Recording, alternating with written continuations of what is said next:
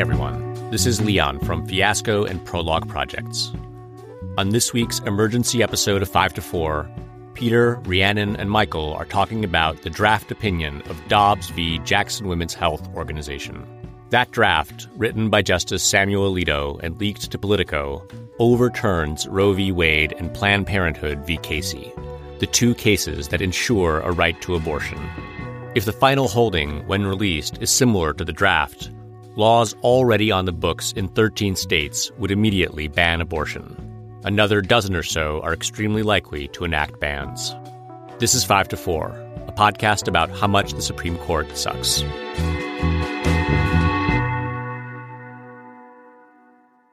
Welcome to 5 to 4. No patience for a cute little metaphor this week, I'm afraid. I think, No. I think we're going right in. Yeah. yeah. Yeah. Let's fucking go. I'm here with Michael Hi, everybody. and Rhiannon. Hey. This week, someone anonymously leaked the draft majority opinion in Dobbs v. Jackson Women's Health Organization, the case that brought a challenge to Roe v. Wade. The opinion is written by Sam Alito, and as written, it would overturn Roe and Planned Parenthood v. Casey. It's a leaked draft, so it's not final or binding, uh, nor do we have any drafts of the concurrences or dissents. And at the time of the recording, we do not know who leaked it. We know almost for certain that the decision is currently five to four. Roberts has not joined the majority, and some reporting has claimed that Roberts is trying to carve out a sort of third way where he severely limits Roe and Casey, upholds the law in question in Mississippi, but does not strike Roe and Casey down in full. Yeah, and we should say the law in question in Mississippi is a 15 week ban on abortions. Right. Um, currently, the law is essentially that you can start to restrict abortions after 23 or so weeks 23 24 um, so the 15 week rule reflects a pretty serious challenge to the law as it stands Right. so things are not final of course but it seems very very likely that roe will be struck down and while the opinion may change a bit here and there it's also likely that the bulk of its substantive reasoning will remain uh, we've been talking about the fall of Roe for a while, and I think we've always framed it pretty simply. This is the culmination of a 50 year project with the explicit goal of destroying liberal jurisprudence from the mid century. Uh, attacking the legal foundations of Roe is more than just like a goal of the conservative legal movement, it is its entire reason for being right? Yes. What's that French term? Raison d'etre or whatever? That's it. There you go. That I should have used that. Modern conservative jurisprudence, like originalism, textualism, all that shit, did not exist until they created it as a way to attack Roe. Right. They built an entire ideology to oppose Roe and the other legal civil rights gains of that era. And the modern court is the manifestation of that ideology. yes. So this is unequivocally depressing shit, even if it's expected. And it comes to us in a very weird way Mhm. a leak to Politico Yeah. of just the first draft of the majority opinion. And that has caused some consternation, some hand wringing hmm among the norms lovers. yeah, it's it's unprecedented for a draft to be leaked like this, much less in such an important and controversial decision. There's been a lot of like suppositioning uh, online and elsewhere in the reporting about who could have leaked this draft opinion. I think we all think it's it's maybe one of the liberal clerks, Mhm. right? yeah. I mean, look, I- it doesn't matter, right? Right. No, it doesn't. Let's get that out of the way. Absolutely does not Yeah. matter. I've seen people recklessly speculating on like the individual clerks, like, oh, so and so has this background, which makes me think it was her or him. Right. Right. You know, I do think it's a liberal clerk. I don't think it matters. but I do think it would be very funny if it turns out this was done by a conservative. After all the conservatives are up in arms about this and how it's uh, destroying the institution and all that. It's if it's treasonous or whatever. Yeah. if it turns out that the conservative did this, it just It would be great. highlighting even more how political this is. It would just be fantastic. I would love that. The hot savvy take is that a conservative did it because I think there's some belief that if that five justice majority was sort of teetering a Mhm. little bit, a clerk could leak the document and there would be a pressure on the five justices to remain because any Right. deviation, if you left the majority, Mhm. it would look like you were bending to political pressure or whatever. Right. I get that, but it just feels a little too cute. And my sense is you Occam's razor this. Some some liberal clerk was fed up and leaked it. That remains my best guess, but eh, again, it doesn't really matter. The speculation is mostly just fucking like palace intrigue. Who gives a shit? Right. Lawyers love to think of some like f- smart analysis that doesn't actually make any fucking sense. Like if you know what how like human psychology works, you know? Right. Exactly. probably the most famous at this point reaction to the leak itself was the post by SCOTUS blog. I forgot about this already. Uh, SCOTUS blog is basically the foremost outlet for Supreme Court news and opinions. And they tweeted, and I quote, it's impossible to overstate the earthquake this will cause inside the court in terms of the destruction of trust among the justices and staff. This leak is the gravest, most unforgivable sin. fuck off. Like fuck off. The gravest, most unforgivable sin. What? I- That means that it's worse to leak this document than to commit a murder. right. Right. This is this is the gravest, most unforgivable sin. yeah. And I just think like I, I know SCOTUS blog is not on our wavelength in terms of saying that the Supreme Court is like an illegitimate institution, right? And this decision is illegitimate, but that is what's true. And so whoever leaked it should be applauded. Mhm. Uh, showing the court for what it is is important, and what it is is garbage. Yeah, liberal or conservative. I hats Yeah. off to you for for pulling back the curtain, right? Right, Uh, and right. exposing the truth of the matter. I think Yep. it's useful. I think that there is genuinely no real coherent defense of why this shit isn't transparent to begin with. Hmm. Right? Um, drafts of legislation are generally public. Yeah. Mhm. That's not something that's hidden from the public. Why this in particular needs to be confidential, from what I can tell, boils down to we want to sort of maintain an air of intrigue and mystery around the court so Mhm. that Right. the sort of like aura of our nine elders who know exactly what they're doing can be maintained, can be uh, Yeah. can be Mhm. perpetuated. Who gives a shit about that? It's sanctimonious bullshit. Absolutely. Absolutely. The first time I saw that tweet, I started reading it and like literally was like, wow, SCOTUS blog actually taking a stand for once because I just assumed it was about overturning Roe v. Wade. They Right, talked right. about a seismic event, an earthquake. I was like, yeah, it is. You're right. Good for you. And then I, Right. you know, it's like, oh, you had me there for a minute, right? like then I read the second half of the tweet and I was like, what? What the Yeah. fuck are you talking about? Like, what Yeah. planet are you on?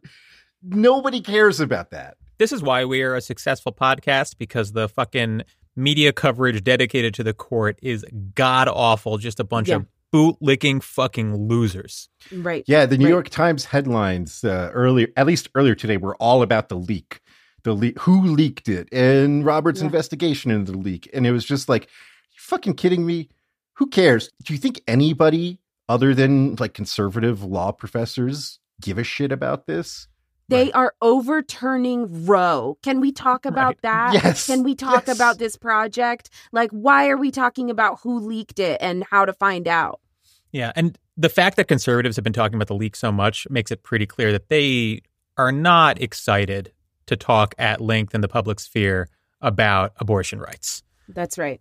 And that makes me think we should be talking in the public sphere about abortion rights perhaps Yes. as much as possible. Yes. Yeah. So on to the opinion itself. By the way, guys, I've once again gotten so angry that my dog has come to comfort me. He's just like, "Are you okay? Are you okay?" So let's talk about the opinion itself. Again, it's not final, but I wouldn't anticipate any major substantive changes to it. right. Yeah. Mhm. So before we talk about the opinion, I think Ree, you're going to do a substantive due process for for dummies. Yeah, let's do substantive due process 101 real quick, just if you don't know. Um, because Alito spends a lot of time uh, on this portion of the decision, and this is kind of the, the meaty legal part. So, substantive due process is what Roe v. Wade is predicated on. And this is kind of breaking it down. We know there's a due process clause in the 14th Amendment. And it's sometimes been interpreted to mean that part of the like the the liberty enshrined in the Constitution or protected, the liberty protected by the due process clause, you know, there are certain fundamental rights in there that are not enumerated elsewhere in the Constitution. So this includes, for example, the right of parents to educate their children how they choose and the right to privacy, which of course is the underpinning of the right to contraception in a case called Griswold and the right to abortion in Roe and Casey. So, the substantive due process that Alito is talking about is a very narrow view of substantive due process.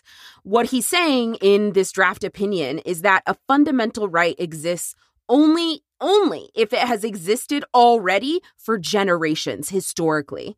And I don't think there has been quite so narrow an articulation from the Supreme Court on this. Like, I know Rehnquist, for example, and many conservative justices have all written in opposition to finding these substantive due process rights at all. And one of their arguments has always been this condition that, like, the historical record shows that the right exists long before it's been recognized by the Supreme Court. So, what Alito is doing is looking back in history and asking whether abortion has been a right that has existed for generations many, many years in this country. Obviously, it hasn't, although we're going to talk about how that history is pretty muddled and mm-hmm. nuanced, which, of course, nuance is missing from this opinion. And just obviously, this is a results oriented rationale. This rule that substantive due process rights depend on the right already existing historically is an arbitrary fucking rule. It is policy making. It is judicial activism in terms of the court's own precedent. And, and it's an incredibly dangerous view of substantive due process because the right to contraception you know, that's not some historical pillar of our society. Right. Neither is same sex marriage. We're going to talk about that later. Um, so, this is a completely backwards way of protecting rights to say that we only have the rights that we've always had. It's extremely rigid, it's formalistic, and it's a terrible way of looking at the Constitution because it gives no room whatsoever for interpreting new rights and new norms as society ev- evolves, as we become more enlightened. This is regressive politics at work.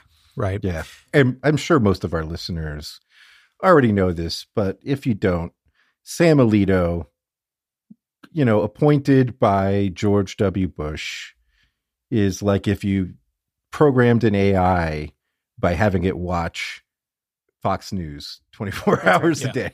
Yes, and maybe exactly. maybe read Yeah. like a conservative legal blog, you know, like the Federalist or Right. something. Yeah. That's what it, it would spit out Sam Alito. the purest hack on the court. Oh, sure. Absolutely. This opinion reads exactly like that sort of output. That's that's that's what we got. Right. So the bulk of the opinion is basically Alito trying to explain why he believes that abortion is not a right that ha- that is deeply rooted in our society, uh, because for something to be protected under the Fourteenth Amendment, in his view, it needs to be deeply rooted in our like in our history, right? Right. Um, yeah. He starts off with basically like, well, it doesn't say abortion in the Constitution, right? Which is like like the lowest form of Twitter reply that you get about in like when you tweet about abortion or whatever. Yeah. And then he moves on to talking about how like abortion was widely criminalized in the 19th and early 20th centuries. He describes it as, quote, an unbroken tradition of prohibiting abortion on pain of criminal punishment from the earliest days of common law until 1973. Not true. That doesn't sound right to me. Just not true. And look, I don't want to get too deep in this because, like, half the problem with this is him pretending that he has like a real firm grip on history. And I'm not going to pretend that I'm the expert on like 500 years of history or whatever the fuck. Sure. Mm-hmm. Yeah. But various historians have, have weighed in and basically said, well, no, it's a little more complicated than that. Like at the time of the founding, there were really no state restrictions on abortion. About 30 years later, they start to pop up. However, prosecutions, especially for early term abortions, are very, very rare.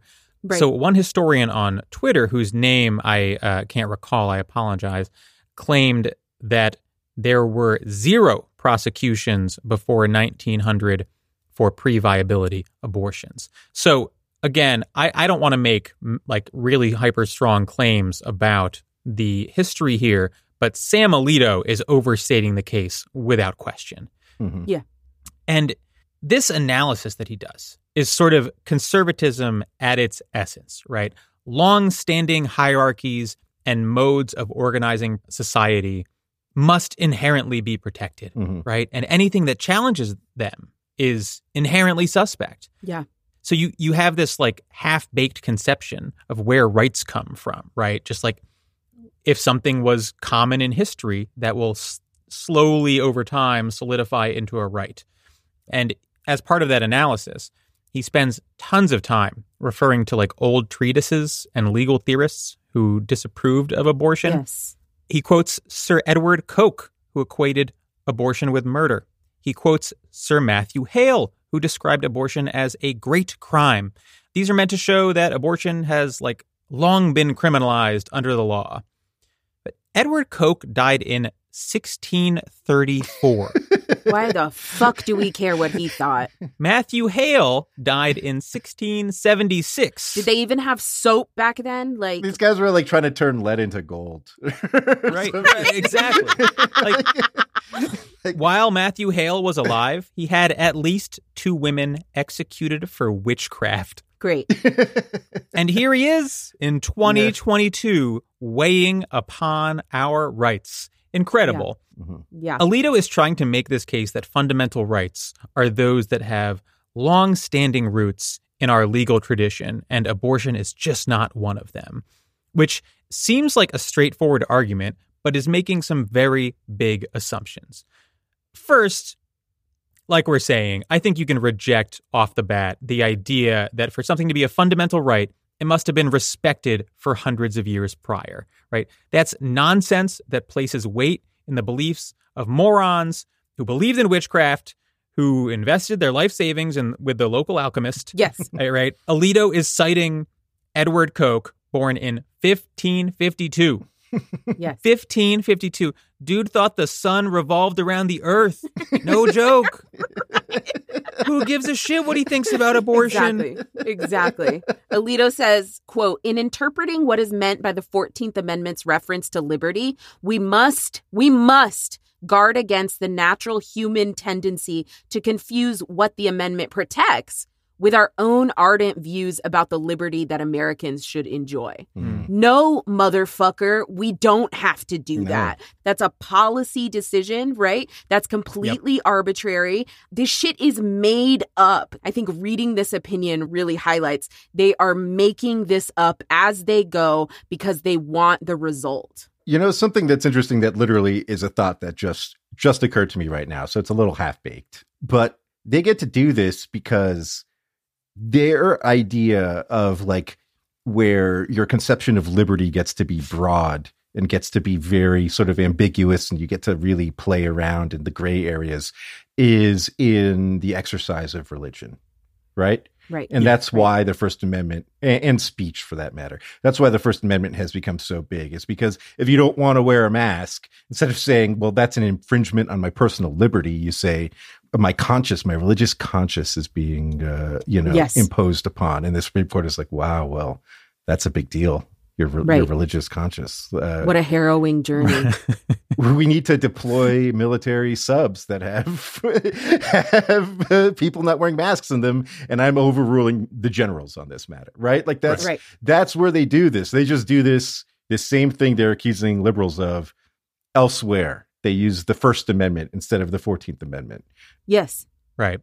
I think it's important to note like, even if you grant them this whole concept that we should be like predicating our understanding of our rights in history.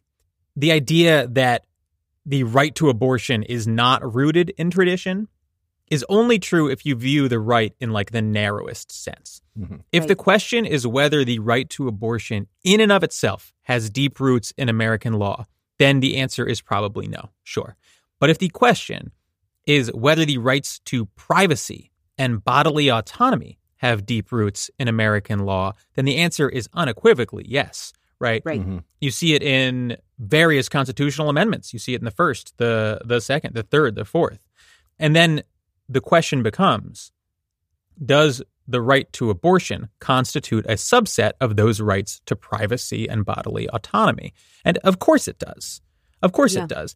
And to the extent American law did not historically recognize it as such, that's because lawmakers at the time had an insufficient and incomplete understanding of those rights. It was their failure to properly understand the scope of the rights to privacy and autonomy that led them to outlawing abortion, just like exactly. it led them to outlawing interracial marriage, like it led them to allow forced sterilization, right? Yes. It it's only by keeping the question artificially narrow that conservatives can argue that a right to abortion reflects a departure from the legal tradition. It's not a departure, it's the realization of the promise of that legal tradition right? Yes. You could use the same logic to say that the only fundamental rights that exist in the in this country are those that adhere to landowning white men, right? Because no one else no one else's rights have really been around for that long. No one else right. has a long-standing tradition going back centuries. Right. The reason that we apply fundamental rights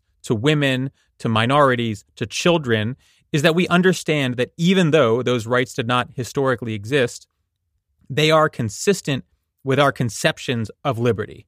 They are necessary extensions of those conceptions of liberty. Yeah. The founding generation spoke of equality and liberty, but did not adequately practice either. And that's the left constitutional project, right? Mm-hmm. Uh, and people always ask us to try, like, how would you quickly articulate, like, the left view of the Constitution? To me, that's it not to recognize only those rights that have been historically granted, but to align the rhetoric and promise of the Constitution with its practice. Yeah. Yeah. Yeah. And I just want to make a quick point, Peter. I think that's really well said. Uh, but I just want to make a quick point about this selective historical analysis. You know, Alito is looking at what laws were saying about abortion through history, but says nothing about the incidence realistically of abortion throughout history, right? Mm-hmm. Right. And with this case, you are not outlawing abortion. You will never get rid of abortion. What you will do is get rid of safe and accessible abortions for people, right?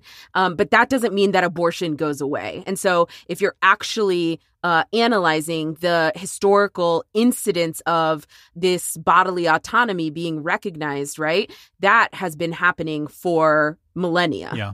Yeah. The other thing I'll say, just in general, about historical analysis that I think is is somewhat relevant to this is that, like, yeah, the federal government at the founding had like 20 people working for it. It was it was like tiny. It like barely it barely existed, right? Like I mean that's an exaggeration, but still the modern American state is basically, you know, created after the Civil War and after the New Deal. Right. Right. That is when our conception of what the federal government is as it exists today was formed, both in its relationship with the states, its role in protecting the liberty of everyday citizens against oppressive states, and its role in providing a safety net to people who are falling on hard times, right? That's that's all the Civil War amendments, that's all the New Deal and the, and the litigation and Supreme Court cases that came out of that. And it's not a surprise that a, a movement that's in large part a reaction to those things,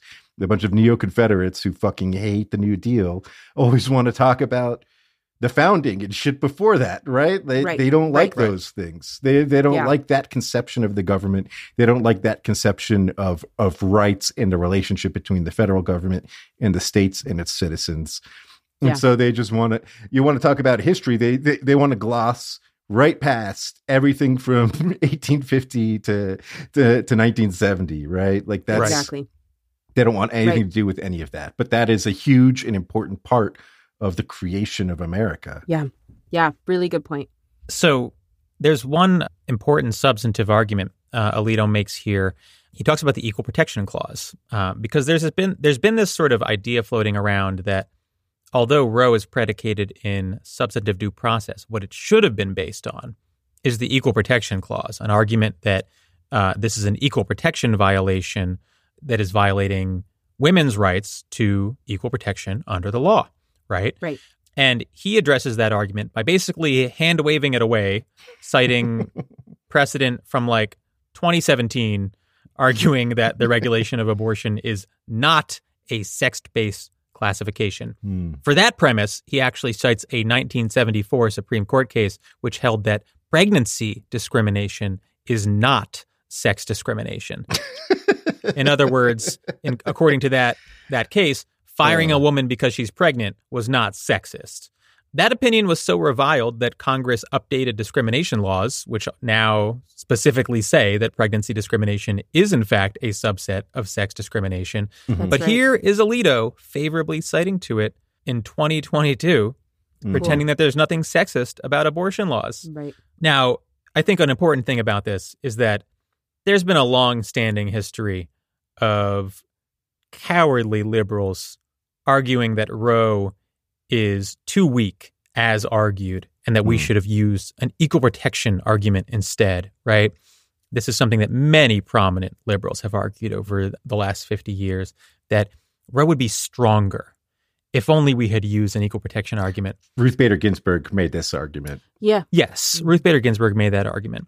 Many law professors of mine made that argument. Same. I've heard this argument dozens of times. Sure. Alito tosses the equal protection argument out in the span of a paragraph. In like a 70 page opinion. yeah. right. So, no, it doesn't matter what fancy argument you can make that you think is so much stronger Yeah. than the one you that we made previously. It doesn't fucking matter.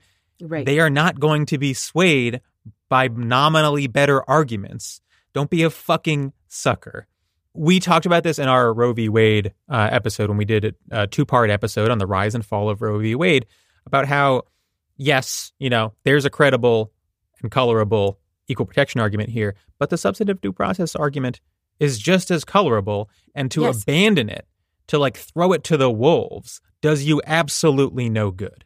right. hmm Yeah, I, so I'll just say I mentioned Ruth Bader Ginsburg supported this, and this might not be popular point with our listeners, but given the moment we're living in and how we got here, I think that should be discrediting, right? Like, is there anyone who more famously and obviously misunderstands power and politics and the way this works than Ruth Bader Ginsburg? Like, Right. Right. we are in this moment because of her profound, profound misunderstanding of power and politics. So, yeah, if she's like, yeah, it would have been stronger with equal protection, that's a good reason to be like, maybe not.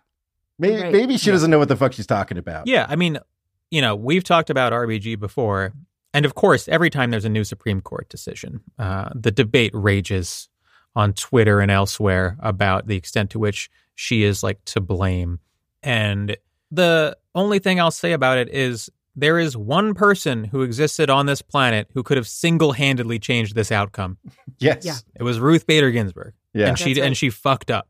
She Yeah. fucked up. Everyone else is a little bit disconnected, right? You could say, well, Mitch McConnell's really responsible. Sure, Yeah. I get it. Mitch McConnell's the fucking enemy. You mm-hmm. know, Yeah. the Rams are responsible for the Bengals losing the Super Bowl, but you don't get to just throw your hands up and be like, well, it's really the Rams' fault Right. if you're right, if right, you're in the fucking Bengals locker room afterwards. That's not how that shit works.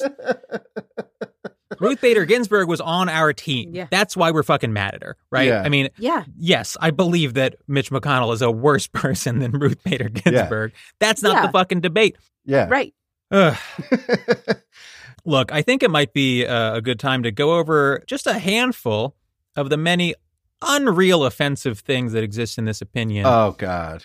Perhaps the most notable of which is that Alito pumps what is basically a conspiracy theory saying that some people who support abortion support it because they know that black people hmm disproportionately get abortions and they want to suppress the black population. Right. Eugenics. This is eugenics. Right. Yeah. Alito doesn't believe that, but he, you know, it's it's he's just asking questions here. People are saying, Many many, people, people are are saying. Right. And this this shows the Fox News brain rot of somebody, right? Yeah. This there is no reason why this racist and eugenicist conspiracy theory should be included in the Supreme Court reporter in 2022 and yet, right? And Mhm. yet this fucking idiot thinks that that is part of the argument, that this supports his argument, a completely unfounded and racist idea. I mean, it's just fucking gross. Yeah, it's disgusting. He goes on to talk about how things have changed for women, so you don't need abortion anymore to be equal Mm. for gender equality. You know, he says uh, adoption, the adoption system is really Yeah. is way better now. You can totally place a baby in an adoptive family. He says, you know, the lives of unmarried pregnant women are much better because we're there's not so much stigma, blah blah blah, but wh- In the same opinion that he's favorably citing a case that said it's okay to fire pregnant women. right. Right. Yeah. He's talking about how much better it is for pregnant women in modern America. But not for Right. long, buddy, if Sam Alito has anything to say Right. about it. That's I- exactly right. I want to talk about that passage a little bit because he's supposedly not endorsing those arguments. He was just sort of like laying out both Mhm. sides' arguments. But when he gives the pro choice arguments, he whips through like a couple sentences, no citations. When he lists the pro life arguments, it's an entire lengthy, like laundry list of arguments meticulously cited. yes. See Appendix B. Like, Yeah. And I want to touch on a couple of them. One, he says that, uh, quote, leave for pregnancy and childbirth are now required by law in many states, uh, making the argument, of course, that an unwanted pregnancy is just not as burdensome as it was 50 years ago, which, you know, might be true uh, in, in a vacuum, but probably worth noting that there are eight states that provide for paid maternity leave, and absolutely none of them are any of the states that will outlaw abortion when Roe v. Wade Right. is struck down. So it means exactly right. fucking nothing to anyone. right. He mentions safe haven laws, right, which allow women to anonymously drop off their babies. And then he says, like Ree, you mentioned, he says, quote, a woman who puts her newborn up for adoption today has little reason to fear that her baby will not find a suitable home. Uh, and for that proposition, he cites like mostly outdated CDC data that says absolutely nothing of the sort. And I read a whole fucking page of CDC data uh, just just for this point. I was like, is it in here somewhere? No. But like, even if there was data to support that proposition, that data would then be rendered null by the criminalization of abortion all across the fucking country. Yes. Like- right. In recent years, there have been between six and 700,000 abortions every year. That's historically low, by the way. Yeah. 135,000 children are adopted each year. Mm. Uh, so let's do some fucking math. That means that Yeah. if even 10% of those abortions are carried to term and result in adoptions, that would be a 50% increase in annual adoptions in this country. To the extent that the adoption system was working smoothly before, which it probably isn't, it was doing so because abortion is widely available, right? That's right. This is that Shelby County throwing away the umbrella in the rainstorm because you're not Mm. getting wet thing. Mm. Right. Just completely disingenuous fucking bullshit. I, I don't know, Peter.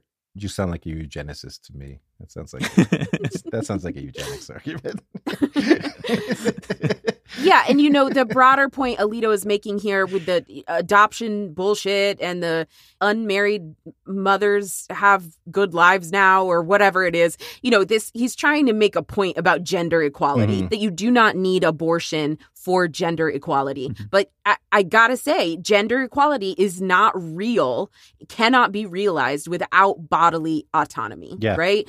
Bodily autonomy is fundamental to gender equality. Alito brushes it off in this draft. You know, he kind of says, like, bodily autonomy is some pie in the sky ideal on the one hand, and then on the other hand, it's a really scary, slippery slope because bodily autonomy could include like prostitution and drug yeah. Use, maybe. Yeah. Mm, yes. Yeah. Yes. He fucking says, I mean, this is like his actual slippery slope argument, right? Where he's like, what's mm. next? A right to prostitution and drug use? I was like, fucking absolutely, hey, dude. You, you want to yeah. talk about history and tradition? They call it the fucking oldest profession for a reason. That's like, right. That's right. And point blank, I don't give a fuck what he thinks. He's wrong. No, right? he's wrong. He's absolutely Bodily wrong. autonomy, especially as it pertains to the decision to have a baby, to carry a pregnancy to term, it is inherent to and inextricable from gender equality. Women and trans people are not equal in society when they can't make the choice to not be pregnant. That's right. it. Yeah. And also, like, again, throwing away the umbrella in, in a rainstorm you're making these arguments that are predicated on the idea that things have improved for women over the last 50 years. Like, yeah, this might have had something to do with it, you fucking moron. Right. Yeah. Can we take a minute? Because I, I need to get some ice for my for my drink. Sure. so, yeah, sure. Yeah. All right. I might as well get some more tequila too. All right. So before we move on, might be worth talking about his treatment of stare decisis. Mm. Yeah. The respect for precedent, you know. Um, now we're not big fans of stare decisis, so not uh not really trying to argue with him on the merits here. Would you say stare decisis is for suckers? Peter. Wow. Yeah. yeah, we, we should put that on shirts. yeah. So yeah, we don't I don't I don't disagree that stare decisis is uh just not real. Not, it's not a real mm. thing. Yeah. Sure. Yeah. But what Alito does is sort of put this decision overturning Roe in a category with like the great decisions in Supreme Court history, where he's like, mm-hmm. Brown v. Board of Education overturned a 50 year old precedent. We stand on the shoulder of giants here. yeah. yeah. Right. I mean, just yeah. like the most condescending fucking thing. And it's like, dude, just because you've thought of a good thing that you can compare mm-hmm. your stupid fucking decision to. It doesn't mean anything. Right. Not to mention, this is removing liberty from people. Yeah. Right. I mean, like, like this is just the fucking dril tweet. Like, there, there is a difference between good things and bad things, dude. Yeah. That's right. Sorry. Yeah. Sorry. Well, yeah. Well, there's there's that white nationalist organization VDARE, right, which recently yeah. came out. Their like leader used to report directly to Murdoch at Fox News or whatever. And they they immediately put out a statement or whatever after this got leaked saying Brown v. Board is next. like it's like incredible. Right. Like while he's yeah. talking about like comparing himself favorably to the author of Brown v. Board of Education, his political allies and the people whose will he's enacting here are like, yeah, let's fucking get Brown v. Right. Board of Education. Like that's next. That's right. I mean, Brown v. Board also comes out of a broad reading of the 14th Amendment. So Absolutely. like yep. it is on the chopping block and mm-hmm. it might not be on the chopping block in the next 5 years or something but there is danger there. Absolutely. Yeah. After President DeSantis and the Republicans expand the court and Alito becomes the swing vote. Right. Mm. Yeah. He'll be on the outside looking in for the decision overturning Brown v. Board of Education. Right. right. Yeah. So it's it's worth talking about other rights in jeopardy here. As Peter mentioned, it's hard to understand this decision as, as not being a stepping stone to other things like overturning Brown v. Board of Education, racial desegregation, um, you know, right to contraception, etc. But Alito sort of goes out of his way to say, well, those things are not in bounds, right? Those things are not implicated by this decision. Whether or not that's being honest is a separate question, but it does feel like he's not as um, you know concerned with reassuring us that that gay rights are are not implicated right. by this they feel much less, if not entirely absent from his list of Yeah. things that are uh, safe, right? He talks about Yeah. precedents prior to Roe, things like that. But everything in the 90s and aughts and teens that was protecting gay rights, Lawrence v. Texas, which struck down an anti sodomy law on substantive due process grounds, um, and um, famously Obergefell v. Hodges, which constitutionalized gay marriage um, on uh, really sort of equal protection grounds, although it's very sketchy. Um, Yeah. I I think those are like sort of easily read as being in the crosshairs. Right. I mean, Like- I I think it's safe to say someone will try to bring a case challenging Obergefell uh, next term. Yeah, absolutely. Yes. Whether the court grants cert, or I, I, you know, it's harder to say, but someone is going to try to bring that case, and there's a very good chance that it's taken. They might wait till after 2024. Yeah. But Yeah, yes, sure. in the next few years. Yeah, because because what he's saying is these really these post Planned Parenthood v. Casey decisions, you know, And that was 1992 for the record. Mhm. right? Obergefell and Lawrence were part of this expansive rights recognition under bodily autonomy, the Mhm. choice to exist in the way that an individual chooses, right? Right. um, the choice to choose a partner, those kinds of things. What Alito is not explicitly saying, not quite, but but what he is saying and inferring here is that that is that's bullshit to him. He doesn't Right. think that that Mhm. justification really exists. yeah. Yeah. So you have like Obergefell and Lawrence v. Texas almost explicitly on the chopping block. Um, but then you have those earlier cases, right? And there's that part of the decision that, you know, Michael, you're mentioning that where he's trying to assuage people that Mhm. some of those landmark substantive due process cases, like Griswold v. Connecticut, which held that there's a right to contraceptive access, and Loving v. Virginia, which found a right to interracial marriage. He's saying, you know, those those are safe. Um, and the reason he gives, he says, in essence, those rights aren't on the chopping block because they don't quote destroy a potential life unquote, and Mhm. therefore do not pose quote the critical moral question posed by abortion. So there's a real lifting of the veil here Mm. because the entire opinion has been about how there's no historical basis for abortion rights. And then suddenly, when confronted with the fact that his logic would overturn various other seminal cases, Mhm. he pivots to being like, well, this is different because it's killing babies. right. Right. Right. It's Yeah. like, hmm, I, I thought that it was about like the history of the law or some shit. Yeah. Um, I guess I misunderstood. You know, the entire basis of Alito's reasoning is that the underpinnings of this right don't exist. The legal underpinnings of this right don't exist. That exact same rationale could be applied to the right to interracial marriage or contraceptive access. Absolutely. Clearly, Yes. there is no deeply rooted tradition of interracial marriage in our country, right? Right. So, what Alito's doing here is just pretending that his logic doesn't lead to the place where we all know it leads. Exactly. And there's like a great irony here because what the conservatives cannot admit, even here where they are attacking Roe head on and putting their flag in the ground as like the true inheritors of the Constitution, what they cannot admit is that their vision of the Constitution would not allow for any of the victories of the civil rights movement to stand, right? Mhm. They saw the legal and political gains made by women and minorities in the latter half of the last century, and they built a movement, an ideology around pressing the reset button. And exactly. That's the only conclusion you can draw from this opinion, but Alito at, at the bottom still cannot quite admit it. Right. Yeah, you know, there's like a paragraph at the end where he's like, "Look, we," he says, "we don't pretend to know how our political system or society will respond, and even if we could foresee what will happen, we have no authority to let that knowledge influence our decision. We can only do our job, or whatever." Which is another way of saying like. We don't know if there's going to be a lot of popular backlash, but even if so, we have to be brave in the face Right. of that backlash.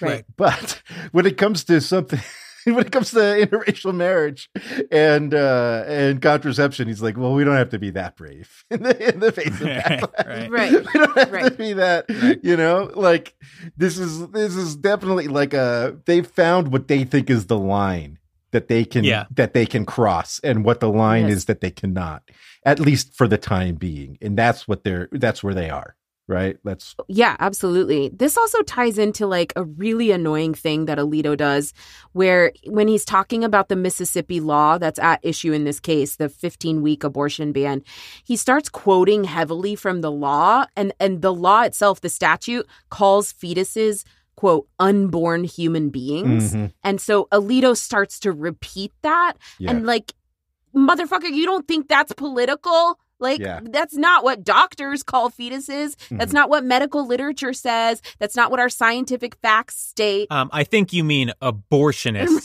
right, right. which is the term that he uses Yes, all yes. throughout the opinion for abortion providers. zygotes have rights Rhiannon. yes, right. And so, you know, this selective use of obviously sort of politically charged language is just, you know, just completely belies, right? Again, this results oriented thinking and the Fox News brain rot. Mhm. Yeah. So I think we should probably talk a bit about what will happen when this opinion drops, assuming that things stay basically the same.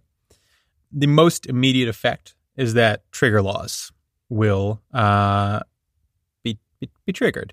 Uh, there are 13 states that have what are called trigger laws, which are laws that say when Roe v. Wade is overturned, an abortion ban will be in place in this state.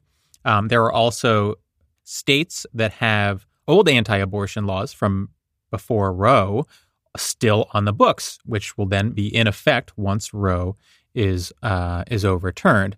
So we're looking at huge swaths of the, of the country will suddenly be denied uh, abortion access. That's the immediate impact here. That's right. You are also looking at, I imagine, a bit of a battle between red and blue states, where red states crack down in previously unheard of and unthought of ways on abortion rights, while blue states try to accommodate and fund, etc. One of these sort of new developments is that it looks like red states are going to try to limit who can even leave their state to get an abortion. I think Missouri's already trying that, right? That's right, um, which will implicate the right to interstate travel, uh, a right that has been upheld by the Supreme Court, but you know, not hard to see it um, falling in this context. So there are certainly battles to come about the ability of people who are in states that will soon outlaw abortion to leave those states and go get abortions elsewhere. Yeah, you know, there's other really big implications by those kinds of laws too. I mean, people travel between states and states have different criminal laws all the time, right? Right, I'm thinking right. about people mm-hmm. who go to Colorado or California and smoke weed, right? Or or, you know, buy legalized marijuana. And so there's a lot that's implicated by these kinds of laws that are very complicated. Yeah, I mean, and, and could lead to a less holistic country, right? Yeah. A country that looks more like 50 very different states with very different regimes rather than a single country with states that have, you know, laws that largely speaking are not impacting travelers between those states. yeah, Yeah, you know, this one I might end up looking stupid for saying this, and you never, you're never going to make money betting on uh, the conservatives blinking in Mhm. instances like this. But um, I think the conservatives are far more likely to hold that like fetuses are human beings and they have rights, and therefore abortion is expressly prohibited by the Constitution's protection of life, liberty, and property, right? In particular, its protection of life in the 14th Amendment. I, th- I think they'll say like the right to travel is fundamental and blah, blah, blah, blah, blah. And uh, like the right to travel is something that's like got a very firm rooted tradition in, in our jurisprudence. And I think they're, I don't think they'll do that, but I, I, I do think they would go further right? I think that that say blue states you can't do this. Like the those are human beings and they have rights too. Yeah, I mean, I, I think that's the next because they don't have Congress and the presidency right now. Mm-hmm. So obviously, once they do, once they have Congress and the presidency, the real risk is that they pass a national abortion ban. Mm-hmm. The risk until then is that they bring a legal challenge claiming that there is sort of fetal personhood, right? Right. Fetuses are entitled to certain rights, and therefore abortion must be banned nationwide. Yeah, I don't want to start throwing probabilities at it. Certainly, that feels cleaner to me from the conservatives' perspective than fucking with Mhm. interstate travel, Yeah, Yeah. exactly. which seems a little bit convoluted and roundabout. it's messy. Right. Yeah, there would be a lot of downstream effects there that they don't really care for or want to deal with. Whereas a simple challenge to abortion uh, gets right at the heart of it. Mhm. So I certainly wouldn't be surprised to see something like that pop up. Um, it's been reported that Republicans are already planning to propose legislation that would ban uh, abortion nationwide. We've we've always said speculating about this shit is sort of a waste of time. I still think that, but there will likely be challenges to abortion at the nationwide level. There will likely be legislation proposed to ban it nationwide. Um, exactly when and how those manifest, I don't know, but they're not going to rest on their laurels and they're not going to retreat. That's just not how these things work. Yeah, reactionaries are never satisfied, right? There's always another group No. to to push down. There's no always another group to to oppress or to I mean, even here, when we know that Roe is about to be overturned, they're still framing themselves as the fucking victims because the outcome was leaked. yes, There is nothing that they won't hang their victimhood on. yeah, Yeah.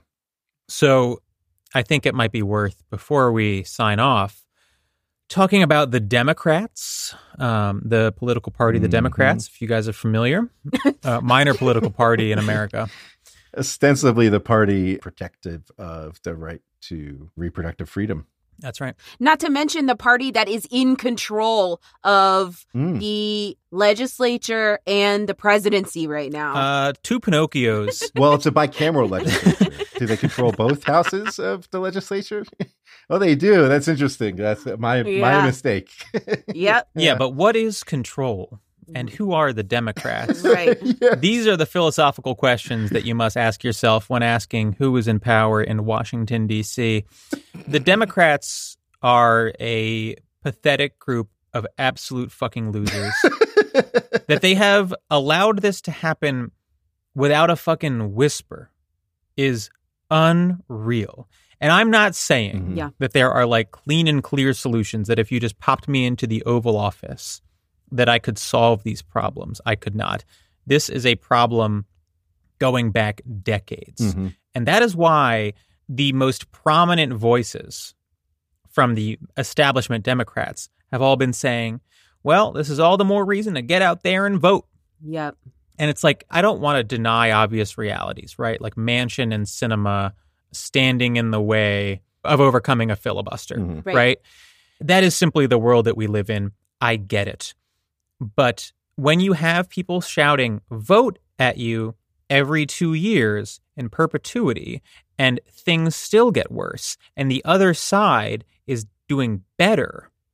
And when we try to vote, it gets fucking harder because the court is intentionally making it harder to vote.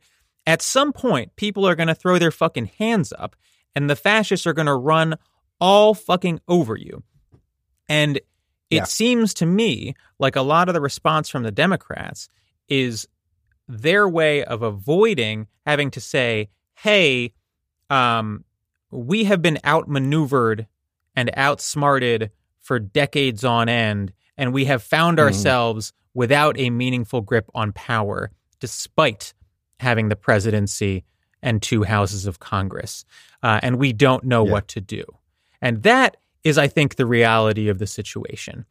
There is no appetite because they have been building this ineffectual big tent since the 80s. Mhm. Uh, there is no appetite for any meaningful reform of the court or anything fucking else. And we are stuck with these natural born losers, right? Joe Biden put out a statement. Let me pull up the Biden statement. Yeah. Joe Biden put out a statement that essentially just says A, I'm a big pro choice guy, and B, quote, if the court does overturn Roe, it will fall on our nation's elected officials at all levels of government to protect a woman's right to choose. And it will fall on voters to elect pro choice officials this November.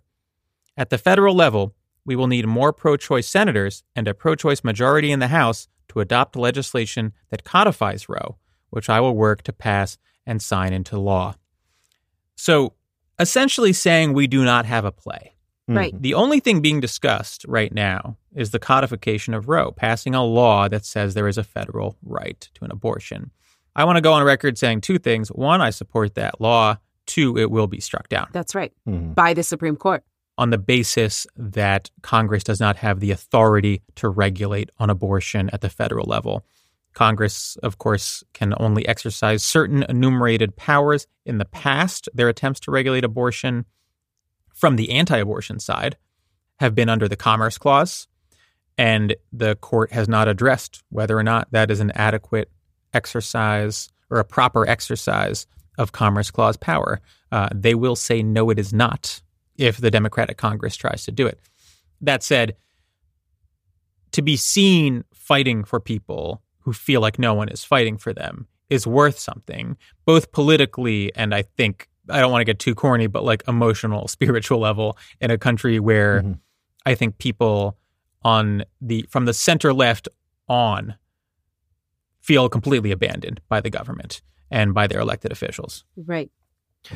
Yeah, you know, for as long as I've been adult, for decades, a part of the Democratic pitch in national elections and especially presidential elections uh, has been, hey, but what about the Supreme Court?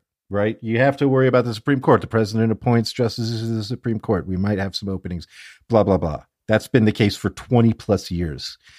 But what has been their agenda with the courts, right? Like that hasn't Right. been successful uh, nearly to the extent that focusing on the courts has been successful to the right, because the right wing has a fucking positive agenda that they act on aggressively when they're in Right. power. Right? They know what they want to do with the courts. They identify people who will help them do that with the courts, and they fucking put those people on the courts en masse. They do everything they can to make sure those are the only people on the courts. Yeah. Right? That's that's what they do. What do the Democrats do? What's their fucking agenda? What's their constitution in exile? Right? What what is their vision of the country that that their ideal Supreme Court would, you know, exemplify, would help uh, make real? Right? That, that doesn't exist. When we when I asked Sheldon Whitehouse about this, who's one of the better senators, he was like, "That's what makes us the good guys. That we don't have something like that. We don't have an agenda. Like, fuck off. Right. Like you're you're telling people to th- that the courts are important, and your agenda with the courts is Nothing. TBD. is like Right. this page left intentionally blank. Like, what the fuck? You want to know something you could do right now about this? There's something called a blue slip in the Senate. A blue slip is in the process of nominating and confirming a judge. The home state senator gets to express concerns mm-hmm. and essentially have a veto on any judge that's appointed in their state. Now, blue slips have you know existed for a while. During the Trump era, they basically stopped respecting those for circuit courts of appeals. Now, Democrats are not respecting those for circuit courts of appeals either, but they are doing it for district courts. And there are over 70 vacancies in the federal district courts right now. Yeah. And most of them are in red states. And you know what? Just say fuck it. Fuck the blue slips. Fuck you. Right. We're putting 70 pro choice judges on the bench in red states right now. You could do that Yeah. today.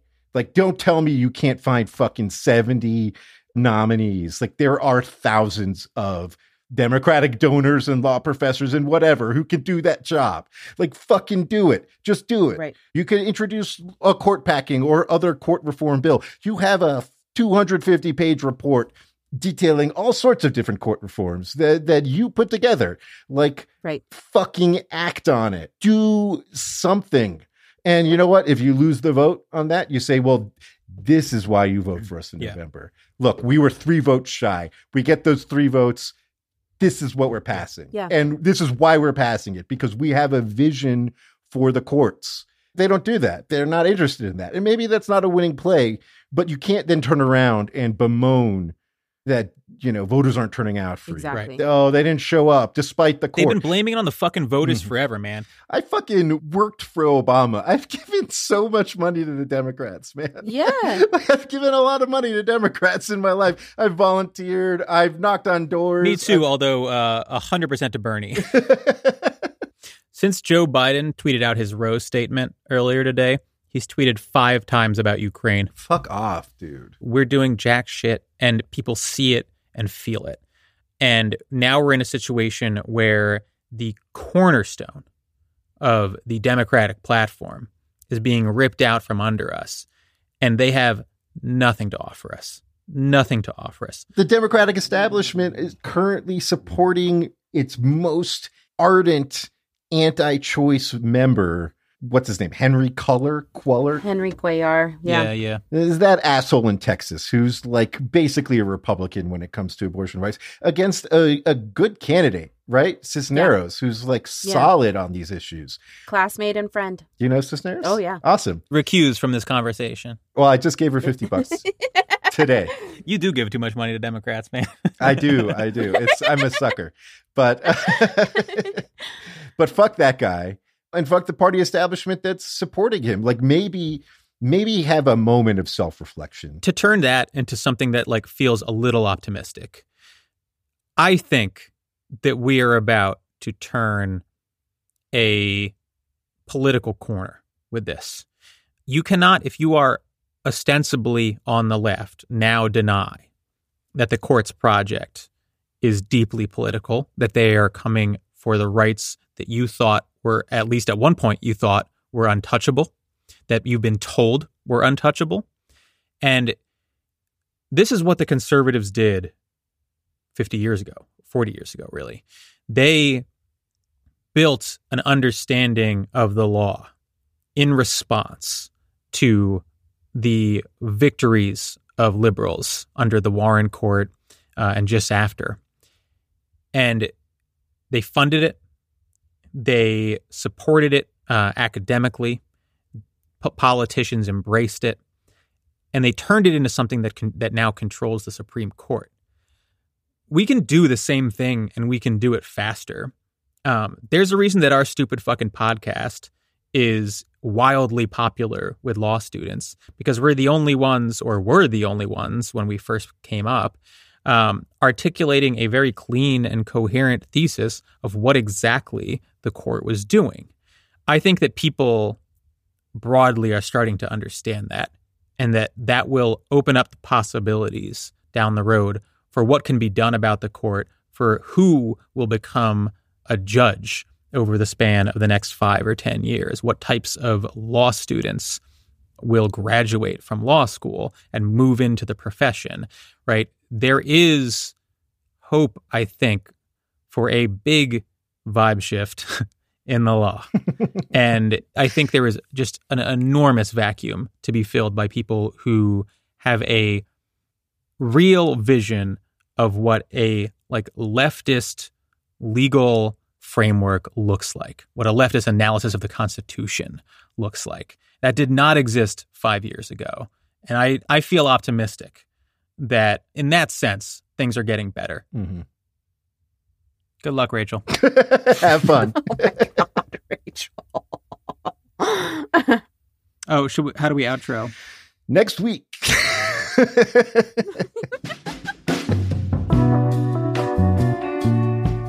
Next week, we are dropping our live show, much delayed due to current events. If you are a new listener, check out our back catalog. Mostly just one awful Supreme Court case after another. We also did a two part series we mentioned earlier called The Rise and Fall of Roe v. Wade. Our effort at a deep dive into abortion rights and American law. Follow us on Twitter at 54pod. Subscribe to our Patreon, patreon.com slash 54pod, all spelled out. Take care of yourself and donate to an abortion fund. Not the Democrats, you know? Just, Michael, please stop. This is an intervention. Cisneros seems great. Ah, Jesus Christ. We'll see you next week. 5 to 4 is presented by Prologue Projects. This episode was produced by Rachel Ward with editorial support from Leon Neyfakh and Andrew Parsons. Our artwork is by Teddy Blanks at Chips NY, and our theme song is by Spatial Relations.